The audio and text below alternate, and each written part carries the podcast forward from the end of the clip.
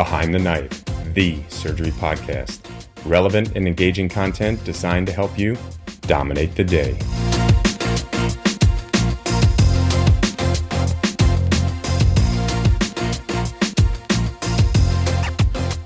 We're the surgical education team from Cleveland Clinic, and we're back with another Behind the Knife episode on surgical education. I'm Jeremy Lippman. I'm the program director of the general surgery residency.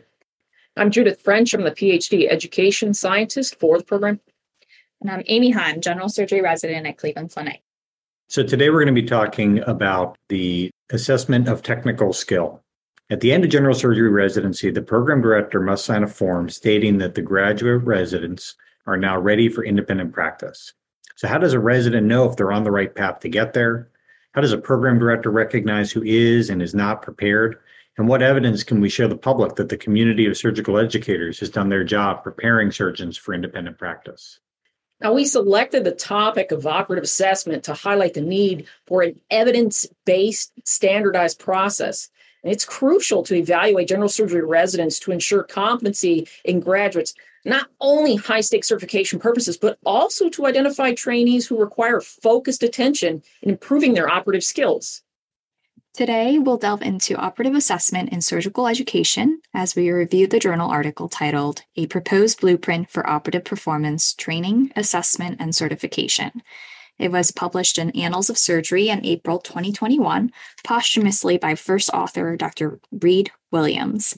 We would like to recognize Dr. Williams, who contributed significantly to the field of performance evaluation and operative assessment. Due to his untimely passing, the manuscript was finalized by his co authors, who are also giants in surgical education, including senior author Dr. John D. Mellinger. For today's episode, we invited Dr. Mellinger to discuss the paper further and to gain his perspective on the future of operative performance assessment in general surgery. So, we're going to introduce Dr. Mellinger. He is uh, well known to many in surgical education as a, a true giant in the field. Dr. Mellinger has accomplished about everything someone can in surgical education. He's currently professor emeritus of surgery at Southern Illinois University School of Medicine and is vice president for the American Board of Surgery, president elect of SAGES, and a past president of the Association of Program Directors in Surgery.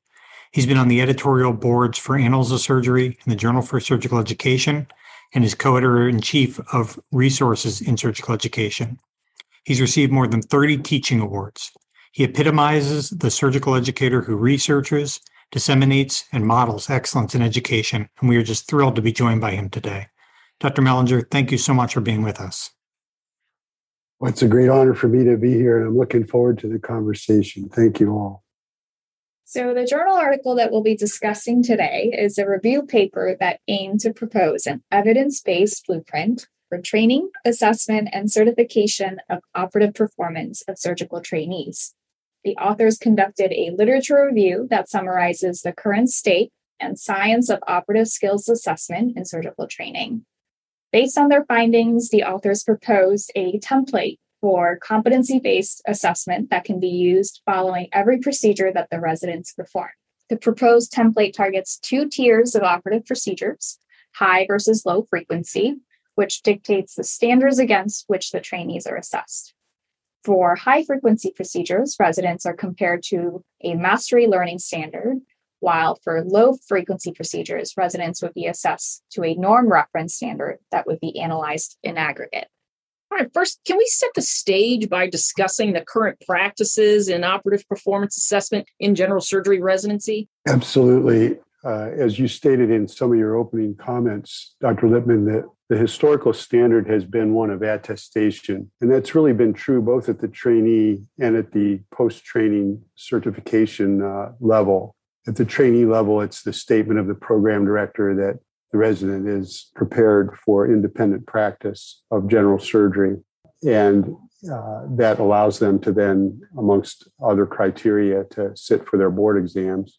For the practicing surgeon, post training, uh, those attestations come from a chair and from uh, inferences about their ongoing performance that are primarily reflected in things like uh, ongoing licensure and submitting a case log that shows their clinical activity in the field. But neither of those really uh, gives us what we might desire in terms of a really objective assessment of performance. I think, particularly as we think about the public trust on which our profession is based, it really doesn't give us an objective grounds on which to say to the public other than we watch ourselves and we're doing our best to say we we actually know that the things we're offering you eh, technically in our practices as well as in other domains are a level that you can uh, worthily give us your trust in providing your care so the uh, science of assessment which is obviously uh, what a lot of this paper we're discussing is about today, has progressed a lot in the last 10 to 20 years. And I think we're now in a position, and this is obviously the posit that the paper puts forward, to begin to think a little differently about how we've done this.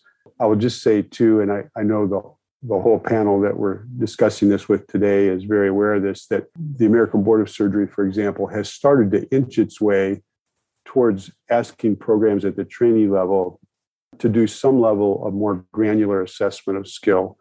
The current standard for that is, is quite small. It's just that each resident would be assessed for an operative performance six times over the course of their residency, which obviously is really just putting our toe in the water around getting into some type of discipline of acknowledging that such assessments are useful. But it obviously runs far short of that becoming a habit of training. And we continue to, to be based primarily, I would say, to the present time on time in training and case numbers as surrogate for performance. Okay, so based on your research, what did you believe were the major flaws in the current practices of operative assessments, and how are they addressed in the competency based operative assessments? It's a great question. And I think the, the current status, again, is one that's based on using numbers as a surrogate, that if we have enough volume of experience, we hope that that correlates with competence. And then some very beginning efforts, as I mentioned, with the American Board of Surgery assessments over the course of training to begin to ask programs to think about what it would look like to do specific case assessments as opposed to global assessments of technical skill as part of an end of rotation evaluation, which is what many programs historically have relied upon. The situation I think we're in now is one where we understand enough about the science of assessment that we can begin to ask ourselves what would it look like to begin to measure the performance of a trainee in such a way that we're really giving them more granular real-time feedback and allowing them to reflect on that as a as a performance improvement strategy and having benchmarks um, within a program and against even national standards that allow them to see their progress allow the program to gauge uh, the level of training it's providing and ultimately again to be more worthy of the public trust. The paper really puts forth some very uh, radical ideas i would say about dividing the procedures that general surgery residents do in their training into two tiers those that are high frequency and those that are low frequency. And it's a it's a really exciting idea the way that it's proposed here. Can you talk a little bit about how the idea came about? Absolutely. Uh, you know I, and i know that the audience and, and obviously those i have the privilege of speaking with today are very familiar with this background work but uh, historically i think general surgeons viewed their skills as broadly developed and broadly applicable across a wide range of, of operative interventions as well as other domains of care. And uh, one of the early studies that really started to highlight that there were some gaps in our thinking around that uh, was uh, Richard Bell's study back in the mid 2000s, and then other work since that's corroborated his findings. And, and that that study basically involved asking surgery program directors what operations they really felt their graduates should be able to perform. And there were over uh, 120 operations that were thought to be important ones for a resident to be able to do.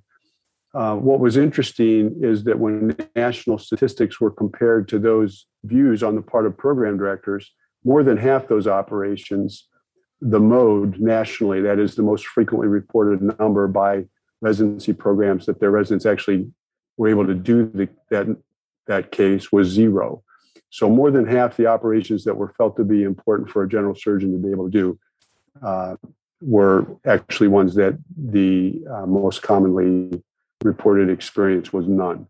Uh, so that started to draw some attention to the idea that that maybe uh, the breadth of general surgery, and there's analogies in primary care. If you think of what a family doctor does, for example, but maybe the breadth of that was was not uh, such that we could really attest that our graduates were competent to do all of those things, unless it was through sort of an umbrella strategy that because they can do X, they must be able to do you know Y and Z. Uh, and so that led people to begin asking questions about well, well, how would we know if a resident really was competent to do something, and should there be a narrow band of procedures uh, that we really are testing that way? And that that led uh, in Reed Williams' work, which obviously this paper is is really the a culmination of, of a career of assessment science that Dr. Williams left us, led to uh, explorations of things like learning curves and assessment reliability. Uh, and that's really the foundation for what the paper is espousing. That based on advances in our understanding of those issues, we could begin to talk about what a meaningful learning curve looks like uh, in a residence development, how many cases are required for such a learning curve, and how many assessments would be required for us to reliably say, other than by attestation, as we have historically, that that resident is really prepared to do that procedure. And that's where uh, the narrowing of that sort of procedural milieu down to a more focused nucleus of procedures that can be meaningfully assessed and are done often enough in typical training. So thinking about that, and and as you mentioned, uh, Reed Williams really did leave us a, a, great legacy with all the work that he completed. Uh, do you feel like there's an opportunity for programs to be compared to each other about how their trainees are doing on these learning curves or how they're doing accomplishing the training goals? Should that be more focused on the trainees rather than the programs themselves? That's a really great question. And my, my own feeling about that is it, it should be both and, and the both and the and should both be primarily formative in their in their focus. So we do know that training programs turn out different products. And uh, again, many in the audience will be familiar with Rachel Kelz's paper uh, about five years ago was published in JAMA Surgery, where she used a couple different databases to trace providers to their residency program of origin and also look at their outcomes for things like prolonged length of stay, failure to rescue, mortality, and complications for a spectrum of procedures that went from complex ones like pancreaticoduodenectomy to simple ones like appendectomy.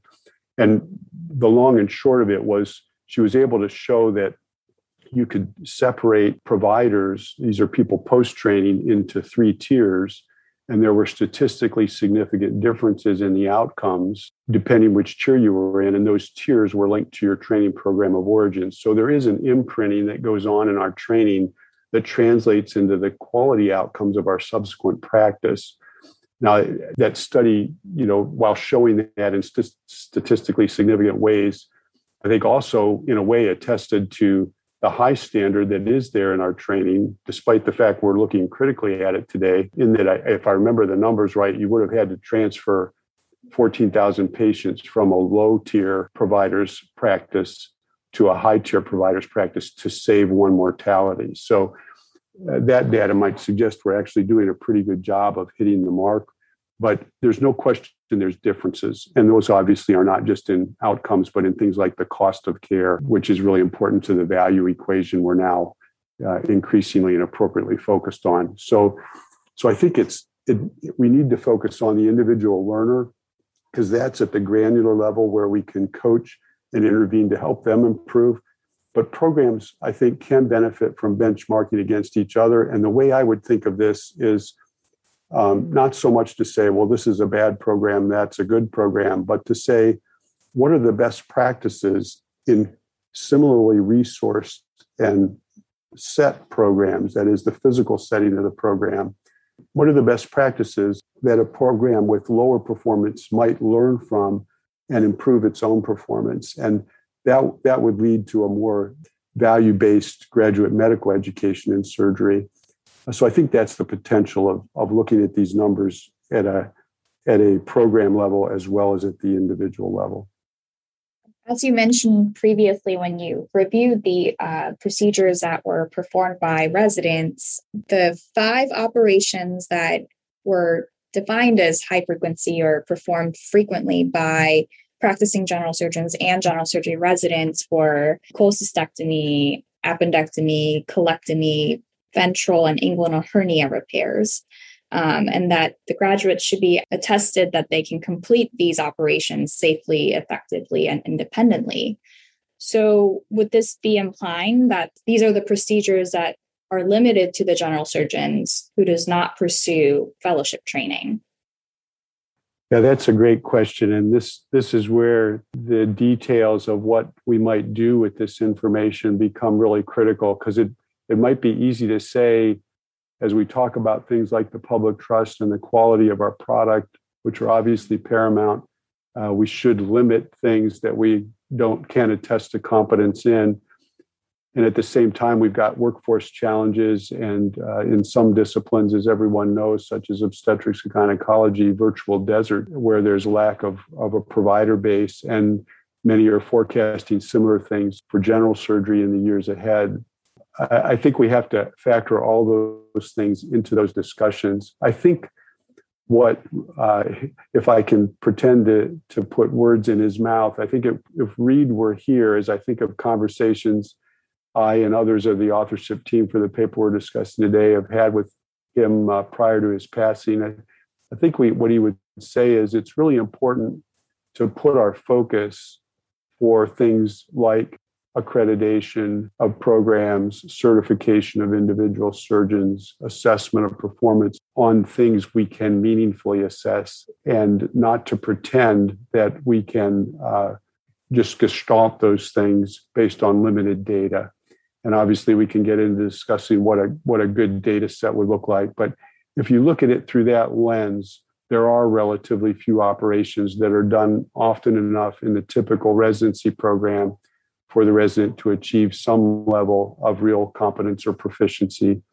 Uh, and, and what Reed would say is we really ought to focus there as understanding the foundations for competence.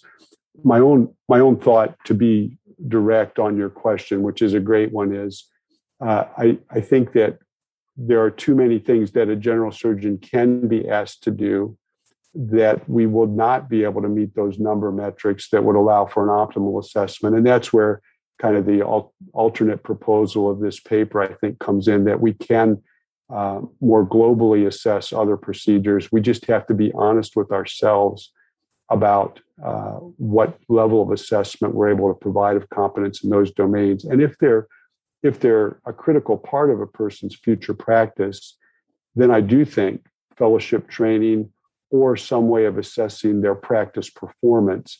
Um, I'm thinking, for example, there of the work that's been done by the Michigan Bariatric Collaborative, which has shown looking looking at post training outcomes um, that there are ways we can assess that. Obviously, through a different tool uh, with video based assessment, but in ways where coaching and other models can be used to improve performance, even in the post training setting. All right, you uh, just talked a lot about the high frequency. Let's switch gears and talk a little bit more in depth about the low frequency procedures. So, in the paper, you propose the concept that performance on all the low frequency procedures should be grouped together as a general technical skills type assessment. So, tell us a bit more about that. And please, please, please include the fantastic analogy comparing prices of groceries. well, thank you, Judith and that that was i think that idea that comparison might have been brian george's idea and uh, as you know brian is really a leader in in uh, the contemporary version of skills assessment he was one of reed's uh, mentees and he contributed a great deal to this paper. Um, i think uh, where reed was going with his original thoughts and then we've obviously uh, adapted them in the paper as we worked on it after his untimely passing was saying that, uh, and this kind of gets into Amy's question we were just talking about too, that we don't necessarily have to throw out the assessments as meaningless if they if we don't have the numbers of cases and opportunities to assess that might be required of a reliable assessment of skill, but uh, that we can uh, take those in aggregate and by using uh, benchmarking strategies, at least be able to look at progression curves that might help us identify somebody who's falling off in comparison to their cohort. What we'd be doing here is more generally looking at their experience, probably closer to what we do by attestation, more of a global assessment. But many of those procedures, as we know, have commonalities of exposure, of entry, of closure, uh, of maneuvers that allow the procedure to be performed. And therefore, uh, taken together, there, there, is, there is meaning in them. And I think this was Reed's strategy of uh, to say, let's, let's not view all those as meaningless. That is operative experience, it is skill development. Um, and there's still great potential uh, for those to be learning opportunities. Uh, we just have to segregate what we think we're accomplishing as we assess them if we recognize that they're done in lower volume and not often enough to really get the same kind of integrity of assessment that that he was uh, challenging us to achieve. The the grocery store analogy is that uh, you know you have to recognize that that programs are different and residents are different, and so uh, you know we could go to uh, we could go to uh, in my neck of the woods we could go to aldi and or we could go to a fresh market and we might buy the same items but come out with a very different bill. Uh, or we could shop a month apart at the same grocery store but one month maybe we're throwing a pizza party for our you know the kids in the neighborhood and the other month we're planning an upscale dinner for a bunch of faculty to celebrate someone's retirement uh, the bills are going to be pretty different, even though they're both grocery store bills. So that the, as I think of this, like the programs that I've seen or or practices that I've been aware of, I'll, I'll give you a couple examples from um, earlier in my career. I, I, remember when I trained, we used to talk about, uh, for example, the University of Pittsburgh program at the time where Dr. Starzl was, and it may still be the case now. I, I don't know the numbers now, but I think their average graduate back around the time I trained was finishing with over 30 liver resections. Now, that's a very different program than uh, the program programs many of us changed in, where that was a relatively rare and really an index case for a chief resident to get to participate in and maybe get to do a handful of times in the course of their residency. But that was a, a high volume center for that. Conversely, um, many on the call will know Sherry Wren, who's a great surgical educator at Stanford. Well, earlier in Sherry's career, I remember her telling the story as lap chole first came about. Uh, she was practicing at one of the hospitals in the LA area that does a very high volume of indigent care. And uh, we were, I was talking about with her about her opportunities to get to do laparoscopic cholecystectomy. And she was outlining that the majority of the patients she cared for had had multiple ER trips, and because of resource issues, had often had multiple episodes of acute cholecystitis treated medically before they ever got to the operating room, and really didn't end up being suitable cases for uh, laparoscopic cholecystectomy, especially in the early learning phases of, of the profession with that technique. So those are examples of the kind of differences in the, the training environment that our, our trainees encounter um, and that we as teachers also function in.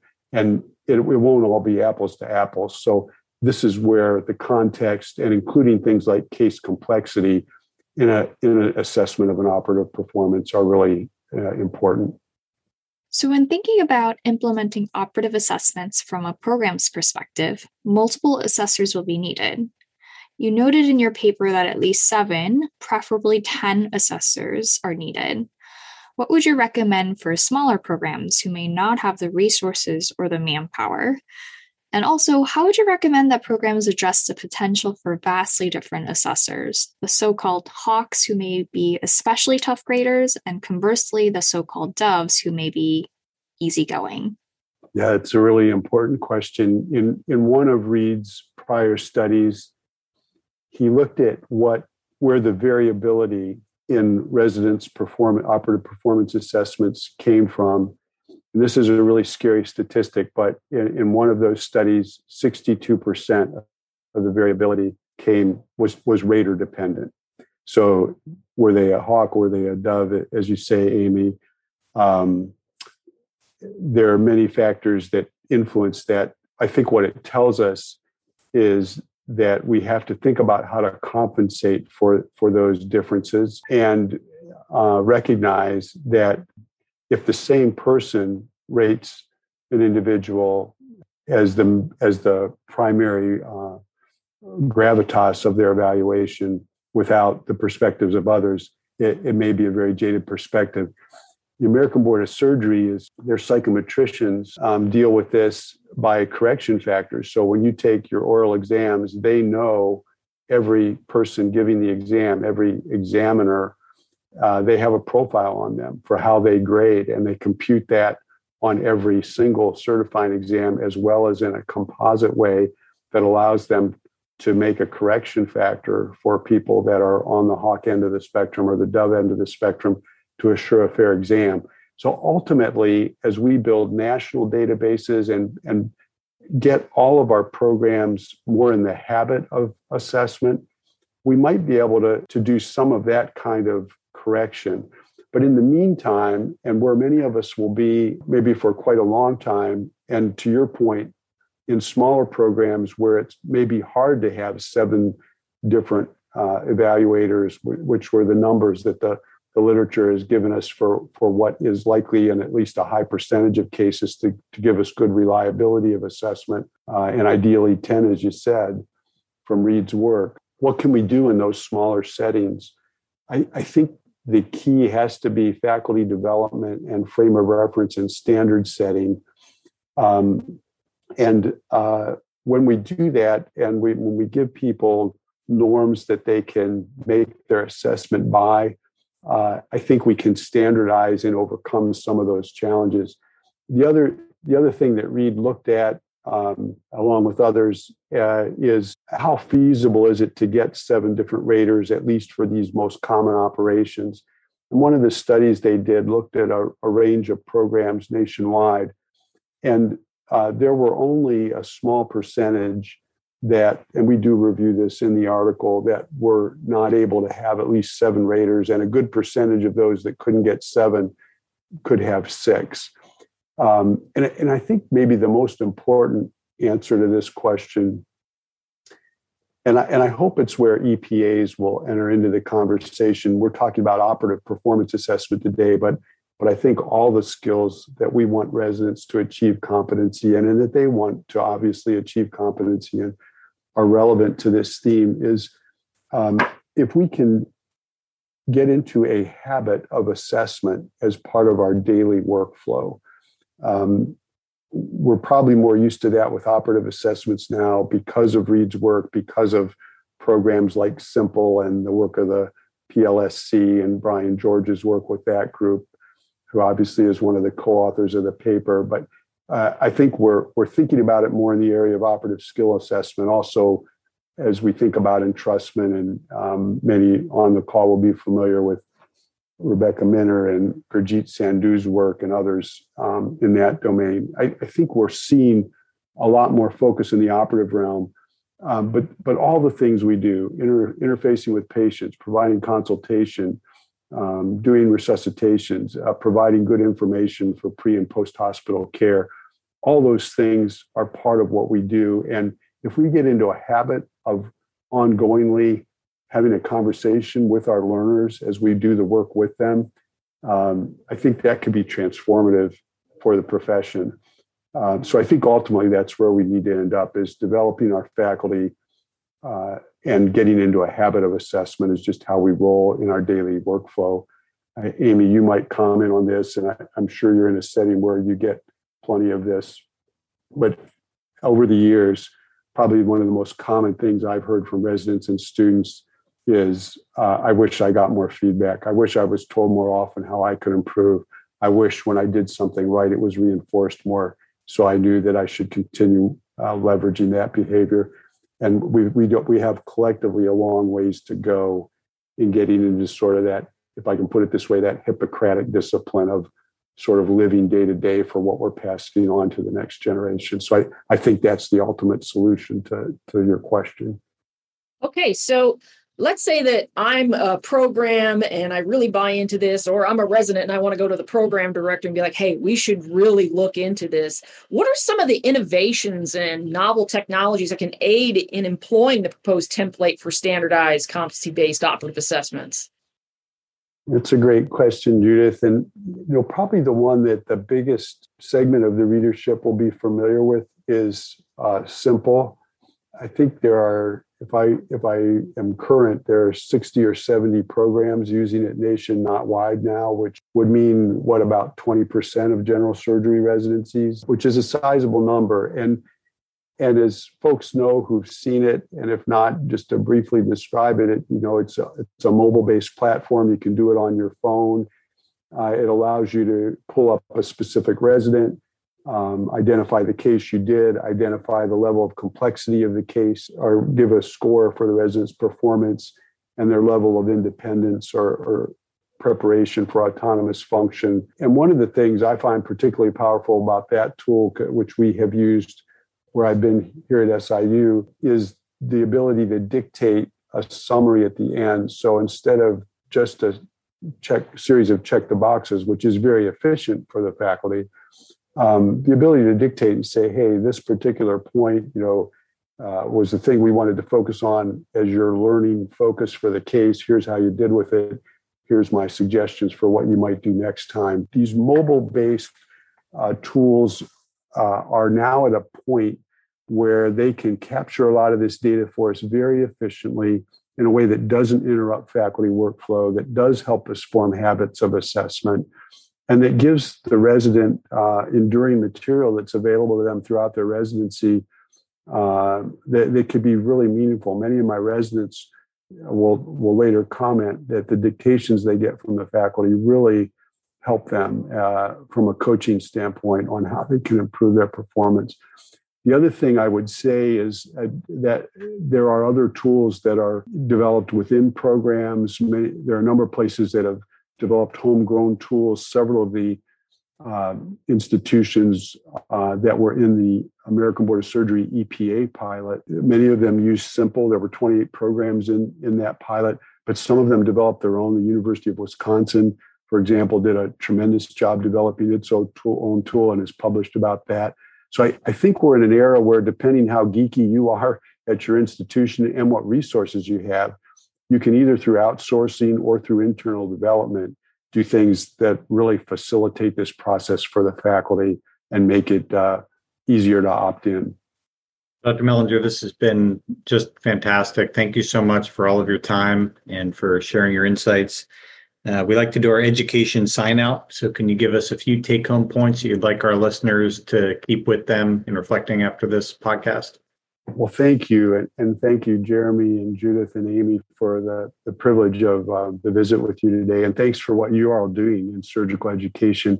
I, I think the things I would encourage the audience to take away is that um, assessment science and the technologies to support it are in a very different place than they were when us old gray haired, no haired guys did our training. And we're in an era where that can be leveraged to begin to really make a science of our learners' progression uh, towards competence and really serve them well. And again, serve this issue of our public trust well in showing that we are training people to a level that uh, makes them ready to provide the care. Our trainees are incredibly brilliant people. I don't think I would get into surgical residency now if I think back to my qualifications compared to those I see in interviews nowadays these are bright people. They want to serve the world well. And we ought to be doing everything we can to equip them in a way that they know when they're done that they're ready. And, and if there are gaps, that they know where they are so that, like all of us, they can make that part of their lifelong learning focus. And I, I think we're in a place now to do that uh, and to begin to get information from it that really help us do it better. So it's an exciting time to be a surgical educator. Well, thank you again for all of your time and all of your work on this. We're very grateful. Truly my privilege. Thank you.